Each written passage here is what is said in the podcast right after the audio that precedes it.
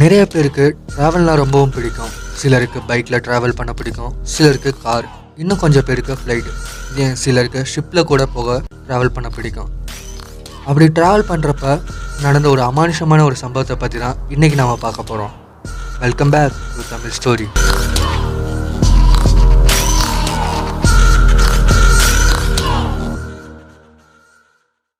எல்லாருக்குமே தெரிஞ்சிருக்கும். இப்போ என்ன சூழ்நிலையில் நாம் இருக்கோம்னு. கொரோனானால எல்லாருமே வீட்டில் இருக்கிறது தான் நல்லது. அதான் நான் என்னோடய ஹோம் டவுனுக்கு போயிட்டுருக்கேன் இந்த நேரத்தில் ட்ராவல் பண்ணுறது நல்லது இல்லைன்னு பேசஞ்சர்ஸ் யாருமே அவ்வளோவா இல்லை. மொத்தமாகவே ஒரு ஆறு ஏழு பேர் தான் ஃப்ளைட்டில் இருப்போம். ஓ சாரி நான் சொல்ல மறந்துட்டேன்.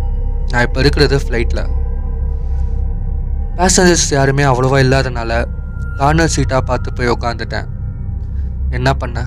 தனியாக போகிற டைமில் தான் இந்த மாதிரி கார்னர் சீட்லாம் கிடைக்கும். எல்லாமே நேரம் அப்படின்னு நினச்சிட்டு தூங்க போகிறப்ப ஹோசஸ் வந்து சார் நீங்கள் ஃப்ரண்ட்டில் இருக்க சீட்டில் சேஞ்ச் ஆகிக்க முடியுமான்னு கேட்டான் எதுக்குன்னு கூட கேட்க தோணலை. ஓகேன்னுட்டு மிடில் ஒரு சீட்டில் போய் சேஞ்ச் ஆகிட்டேன். பட் அப்போவும் நான் எல்லாருக்கும் பின்னால் தான் இருந்தேன். கொஞ்ச நேரம் அப்படியே போச்சு. எனக்கு வித்தியாசமாக ஒரு மாதிரி எனக்கு பின்னால் யாரோ இருக்க மாதிரி இருந்துச்சு. திரும்பி பார்த்தா நான் உட்காந்துருந்த அதே சீட்டில் யாரோ இருக்காங்க. ஃபேஸை ஃபுல்லாக கவர் பண்ணிவிட்டு தூங்கிட்டு இருக்காங்க எனக்கு நல்லா ஞாபகம் இருக்குது என்னை தாண்டி யாருமே பின்னால் வரல.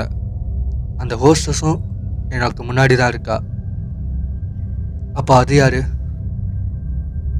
எனக்கு மண்டையே வெடிச்சிடும் போல இருக்கு. நைஸாக ரெஸ்ட் ரூம் போகிற மாதிரி போயிட்டு அதை யாருன்னு பார்த்துடலான்னு போனான். சைக் மூஞ்ச நல்லா கவர் பண்ணிட்டு தூங்குறான். ஒன்றுமே தெரியல. சரின்னு பாத்ரூமில் போய் அடுத்து என்ன பண்ணலான்னு யோசிச்சா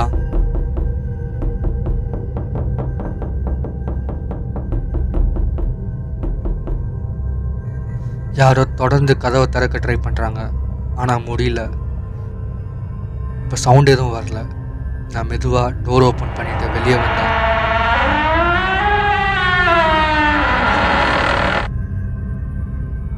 அந்த ஹோஸ்டஸ் ஒரு மாதிரி ஷாக்கோட என்னை பார்த்தா. இவன் ஏன் இப்படி பார்க்குறான்னு யோசிச்சுட்டு என்னோடய பிளேஸ்க்கு வந்துட்டேன்.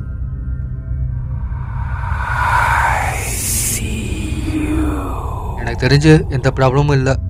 எல்லாமே நார்மலாக தான் போயிட்டுருக்கு.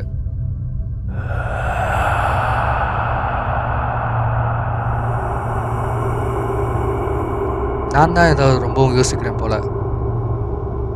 என்ன? அப்படி தானே ஃப்ரெண்ட்ஸ்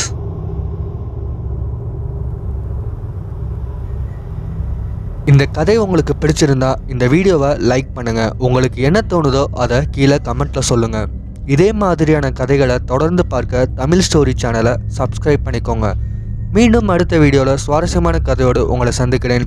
நன்றி வணக்கம்.